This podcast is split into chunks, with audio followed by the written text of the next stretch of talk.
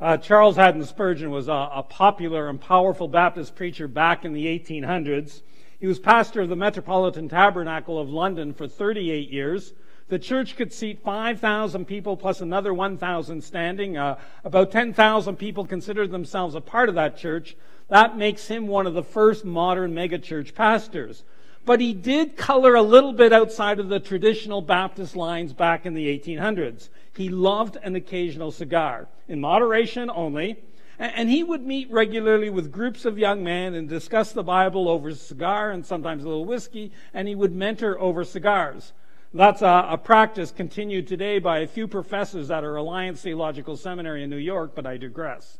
There's a fun story of when another well known preacher of the 1800s, D.L. Moody of Chicago, came to visit Spurgeon in London. Moody admires Spurgeon from a distance and really considered Spurgeon to be his professional mentor. However, when Moody arrived at Spurgeon's home, Spurgeon answered the door with a cigar in his hand. And as the story goes, Moody almost fell down the stairs in shock as he said, How could you, a man of God, smoke that? Spurgeon took up off his, of his cigar, walked down the steps to where Moody was standing in shock, put his finger on Moody's rather rotund stomach, smiled, and said, The same way you, a man of God, could be fat. Touche. The founder of the Christian Missionary Alliance that we are a part of, A.B. Simpson, also enjoyed an occasional cigar, and the head office of the Alliance Church in Bolivia was given a portrait of A.B. Simpson to hang in their office. Problem was, it showed him with a cigar. So they cut the cigar out of the picture. And if you happen to go to the national office of the Alliance in Bolivia, that picture is still hanging. And if you look carefully, you'll see that part of the picture has been doctored a bit. So it's not just famous Baptist leaders who push back against tradition. The founder of our church family did as well. Now, there's another story told of Spurgeon that was a little outside the box of how Baptists of the day understood the Holy Spirit. And it's this story that will lead us into our study of the book of Acts today.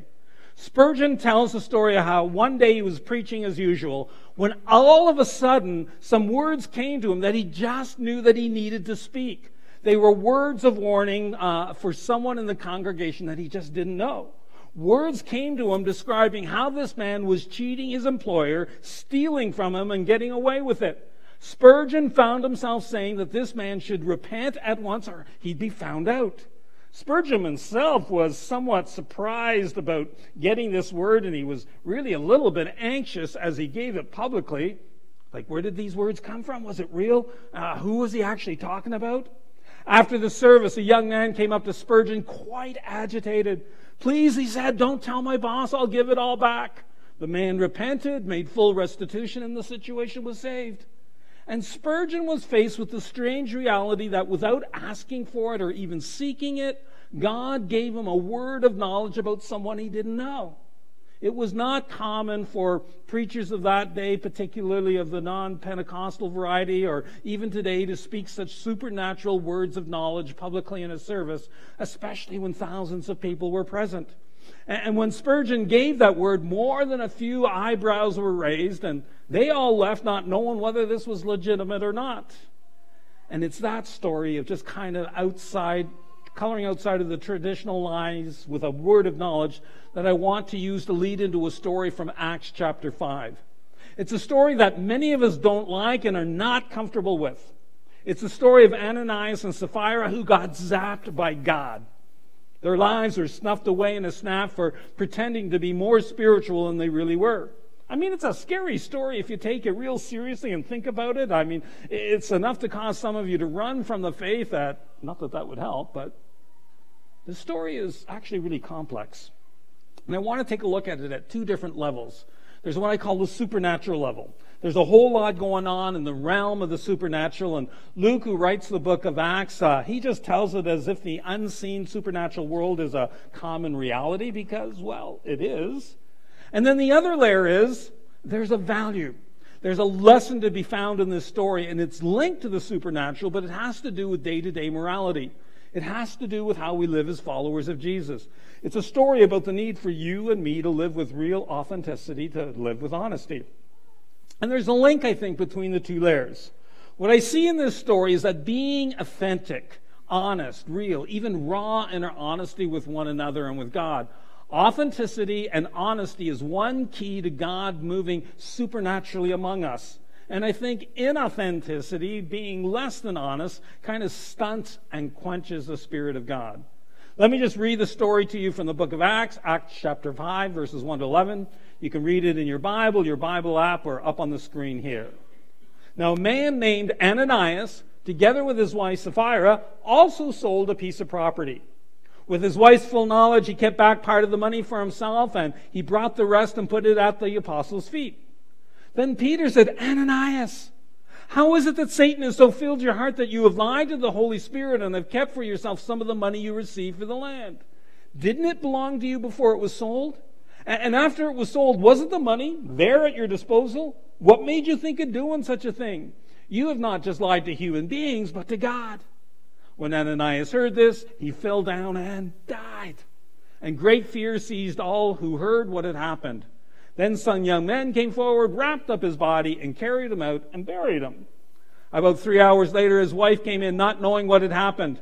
Peter asked her, Tell me, is this the price you and Ananias got for the land? Yes, she said, That's the price. Peter said to her, How could you conspire to test the Spirit of the Lord? Listen, the, men, the feet of the men who buried your husband are at the door, and they will carry you out also. At that moment, she fell, she fell dead at his feet and died. Then the young men came in and, finding her dead, carried her out and buried her beside her husband. Great fear seized the whole church and all who heard about these events. Now, isn't that an exciting and inspiring story? Right? Aren't you all glad you came for that story today? Right?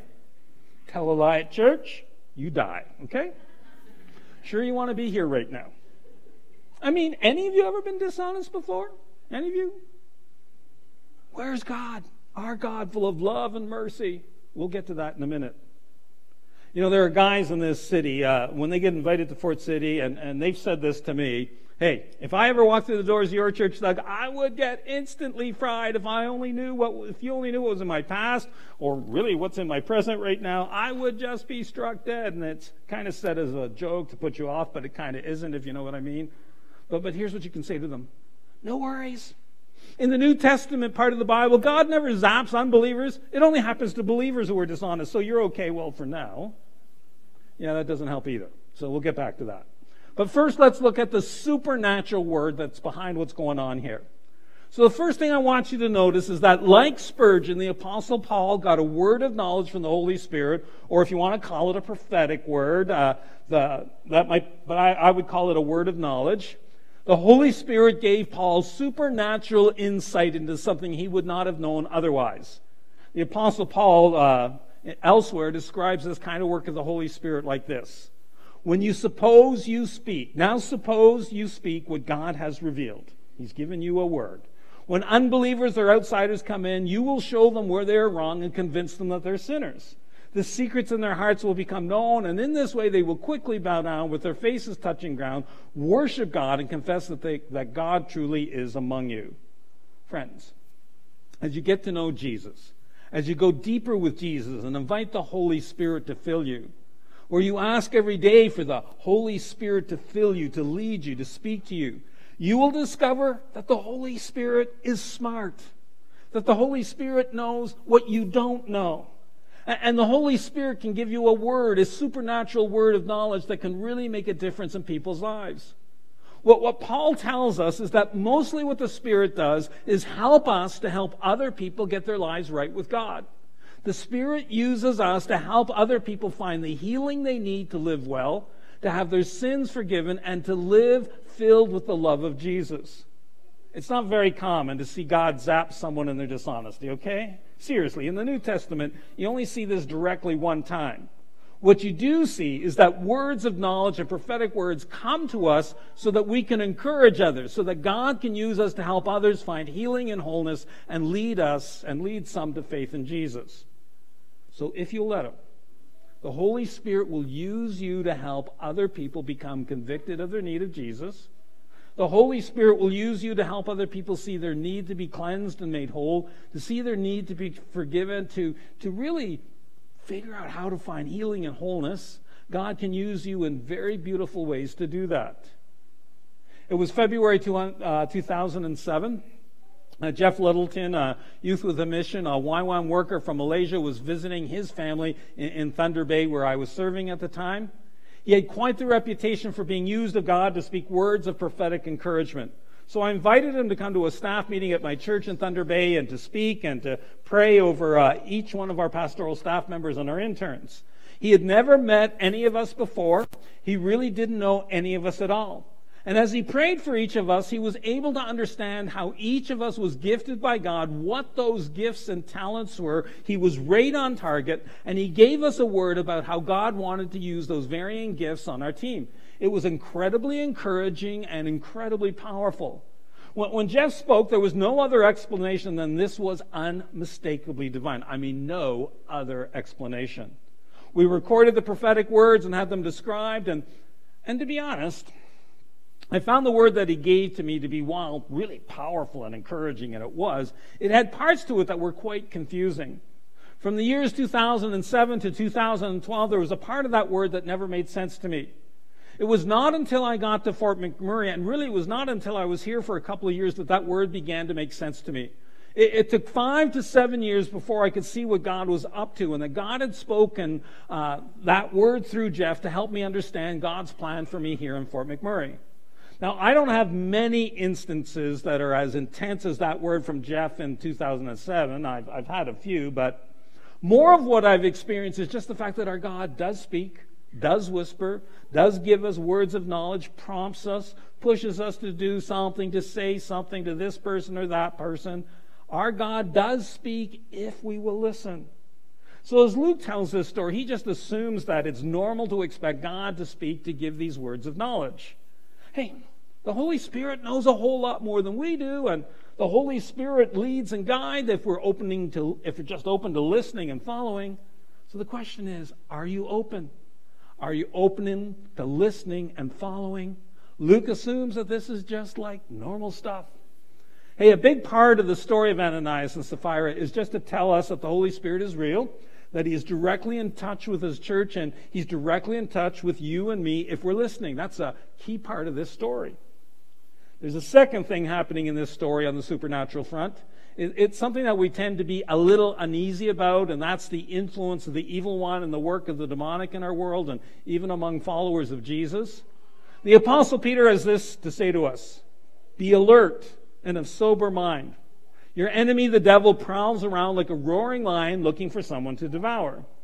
The writers of the Bible would simply remind us that we live in a world that in the unseen realms is full of what the Bible calls fallen angels or demons who seek to be a negative, destructive influence on the world.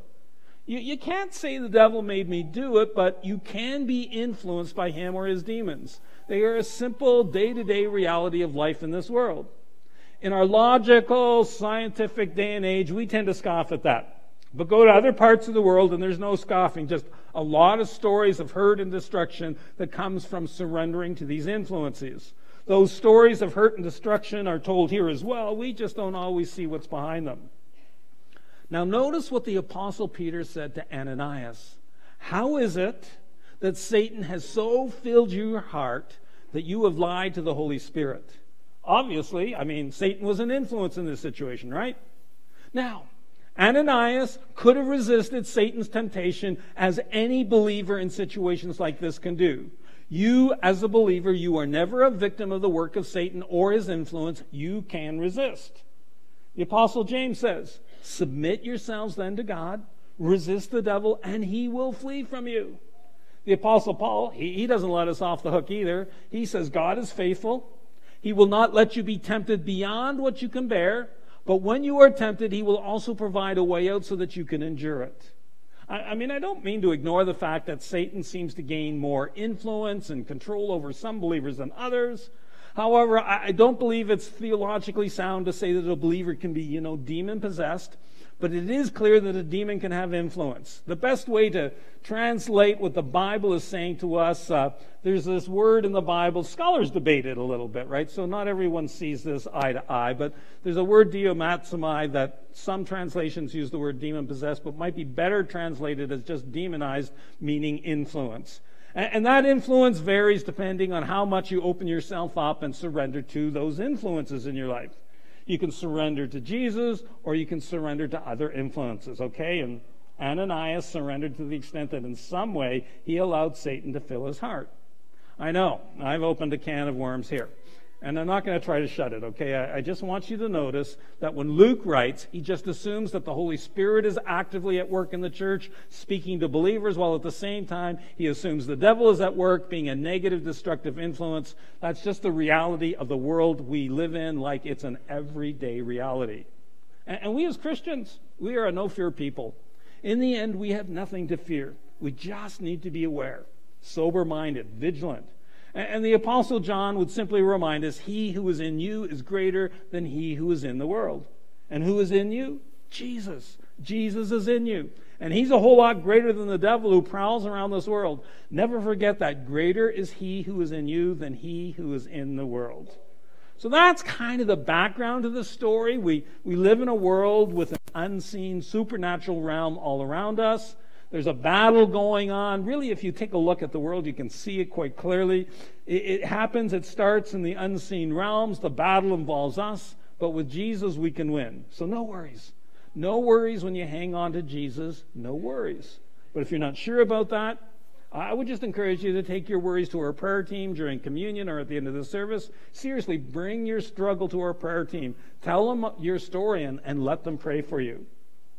So, that leads to perhaps what I would call the main point of the story.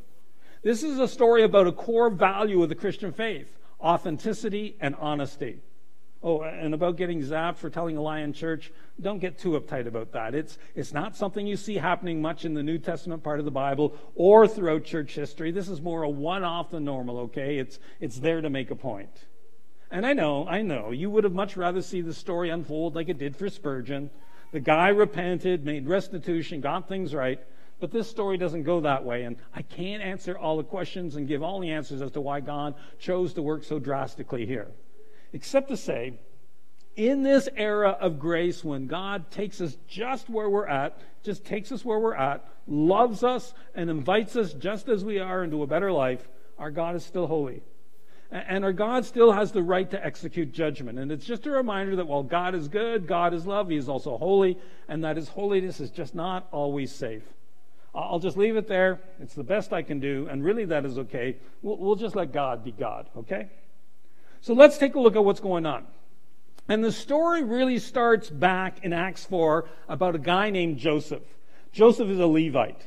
That means his family and his parents and his ancestors lead worship, and they did security in the temple.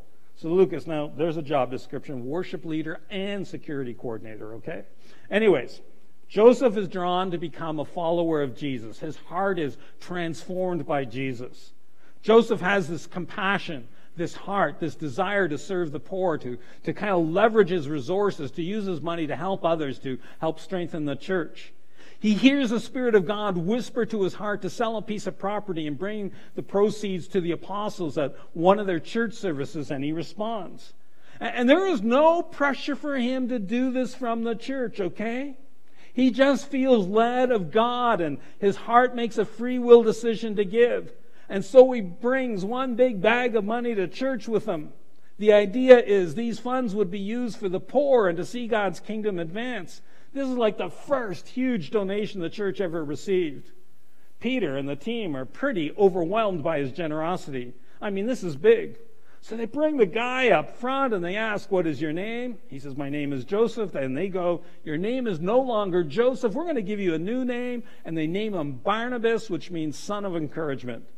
Barnabas is a huge encouragement to this early church. Wow. I want to be like Barnabas. I, I want to have faith like Barnabas. I, I want to be a giver. I wish I could give like Barnabas. Yay, Barnabas. So then you have Ananias there. He's watching Barnabas. He's watching this fully devoted follower of Jesus drop the money at the front of the church. He's watching the celebration that's happening. He's watching the new name. And, and I think something happened inside of Ananias where he went, I kind of like that attention. I, I want that kind of recognition. I, want a new name. I, I want to have influence. I, I want to be a leader. I want that. So Ananias, along with his wife Sapphira, call a real estate agent. They put up a sign, and in no time at all, they have a sale. And what they, when they get all that money, uh, they're thinking, Wowzers, that's a lot of money. And he starts to think, do we really need to give all that money? The church doesn't need all that money. We don't need to. Well, let's just give the church a portion. You know what? That would be just fine. There was no obligation for them to do otherwise.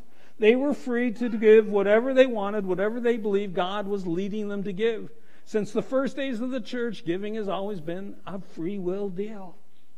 But Ananias and Sapphira made a decision a, a decision not to live authentically, to pretend, a decision to be dishonest. Uh, they bring the money, put it at the feet of the apostles, and they're hoping for a lot of praise and accolades. They're hoping they'll get a name. They're hoping they'll get a little bit of influence, uh, hoping they'll become pillars in this local church. But you can't trick Peter, who is filled with the Holy Spirit and has a prophetic gift. Peter says to Ananias, God has been doing such a sweet thing in our midst. You've just pushed that to the side. You, you, have allowed the, you've allowed the spirit of evil to fill your heart, and you've lied not just to us, you've lied to God. Why couldn't you be authentic? Why couldn't you be honest? Why couldn't you be raw? Why, why couldn't you be real? I mean, why couldn't you be vulnerable? Why, why did you put up a front? And Ananias denies it, just denies it, and the scriptures say that at that moment, Ananias drops dead. This is a story about living authentically. Three hours later, Ananias' wife shows up, and Peter starts asking her some questions. What happened? Did you give the full amount? Is this what you were supposed to give? And Sapphira was like, Totally! We gave everything. We didn't keep anything back. And at this moment, the people who had taken her husband out and buried him have just walked in, probably sweaty and dirty. And Peter just goes, You know what? The men who just buried your husband are back, and they're about to bury you. And the Apostle Luke records that Sapphira at that moment drops dead. And the Apostle Luke then tells us great fear seized the whole church and all who heard about these events. Let me just say something about what fear means here, because when we think of fear, we think more like a dark, foreboding angst, right? That's not how the Hebrew people and the first church understood fear. Fear was a thing of reverence. Fear was a moment when you stepped back and you recognized holy ground. Fear was a thing that would lead to awe and wonder. Fear was realizing that the glory of God was in their presence. And what the fear did was to make the people recognize that God's presence just wants to know what's really going on in people's life, that God's presence creates authenticity. In a moment, we're going to respond by coming forward for communion. Friends, what the bread and the juice say to us is that God isn't focused on what happens on the outside and the ways that you and I kind of show how good we are and how much we are worthy to be loved. No, our righteousness does not save us. It is Jesus who rescues us. It is Jesus who broke himself open, poured himself out so that we could be made right. I mean, that's what communion set up here is all about. Again, this is a story about living authentically. It's a story about how destructive your life can be, not just to you, but to those around you when you don't live authentically, when you don't tell the truth, when you're not fully honest. You ever do what Ananias and Sapphira did? You find yourself trying to perpetuate the perception that you have it all together? You ever try to paint a picture of yourself that is not, you know, totally truthful? There's an attitude that a lot of us have that what I do doesn't affect you, doesn't affect me much either. And friends, this is where you're surrendering to a lie, maybe even a lie from the evil one. But the truth is, your family, where you work, you know, the sports team your kids are a part of, this church, we're all communities that get weakened and hurt by dishonesty, however subtle. But we become so much more powerful when we live with tenacious authenticity, when we are real, raw, authentic with each other and with God. Hey, it's not about being perfect, not at all. It's just about, you know, working at being honest. It's being willing to call out for help when you need it. I mean, when was the last time you called out for God for help? Help. I have this addiction in my life and I can't stop taking pills. I've got this addiction in my life and I can't stop looking at this or experimenting with that or just having too many of these. Or, or when was the last time you found yourself living so far outside of your means that you go, I'm spending and I'm spending and spending and it's robbing me, destroying me. Maybe today, the most authentic, sacred, and holy thing that you can do is simply say, I'm at the end of my rope, help. And, and you know, That's really what communion is all about. It's where something supernatural happens when we call out for help. It's where God's presence comes in and brings us the help and the healing that we need. Again, in a moment, we're going to invite you to come forward and to take a piece of bread that represents the body of Jesus nailed to the cross to pay the penalty that we owe God for our dishonesty, for our inauthenticity, for our sin. And we're going to dip it in juice that represents the blood of Jesus, that cleanses us, that empowers us to become transformed people who lead and live radically authentic lives. Friends, this is where the healing and forgiveness and transformation comes. It comes at the cross. As you come forward, really, this is a time where you surrender to Jesus. You surrender to the truth about who you are and what you've done and and the truth that Jesus loves you just as you are. He loves you warts and all, and he just wants to be, be given permission to transform you for the better. So as you come forward, would you invite God's presence through the Holy Spirit to flood your life with His healing and forgiveness so that you can be authentic, honest, and live a life like Barnabas and not like Ananias and Sapphira? I believe that God's presence wants to dwell in each of us, just changing the way we live. We're not trying to be perfect. We're just trying, with God's help, to be authentic, dependent, expecting, desiring surrendering so that God can have more of His will happen in our lives and in this church.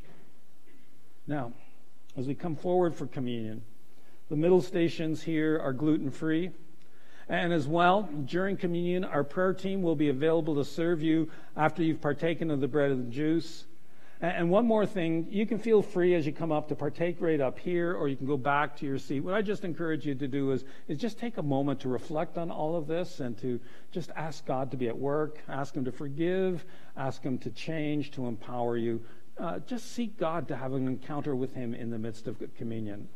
Let's pray and uh, bow with me for a moment of prayer. Father God, I thank you for Jesus and His death on the cross that just allows me to come to you just as I am, even with my dishonesty and inauthenticity. I ask you to forgive me. I ask for your Holy Spirit to come into my life to fill me. I ask for you to make me an honest, authentic person, no pretending, no masks. Lord, today I surrender you, not to the lies that are all around me or the voices that are rooted in the lies of the evil one. And I commit to listening to you reading your word and listening to you. Uh, I commit to just allowing you to speak to me and drown out the lies that are all around me. As I come forward for communion, I, I want to meet with you, be empowered by you. As I partake, I invite you to flood my life with your life transforming presence and power. I pray in Jesus' name, amen.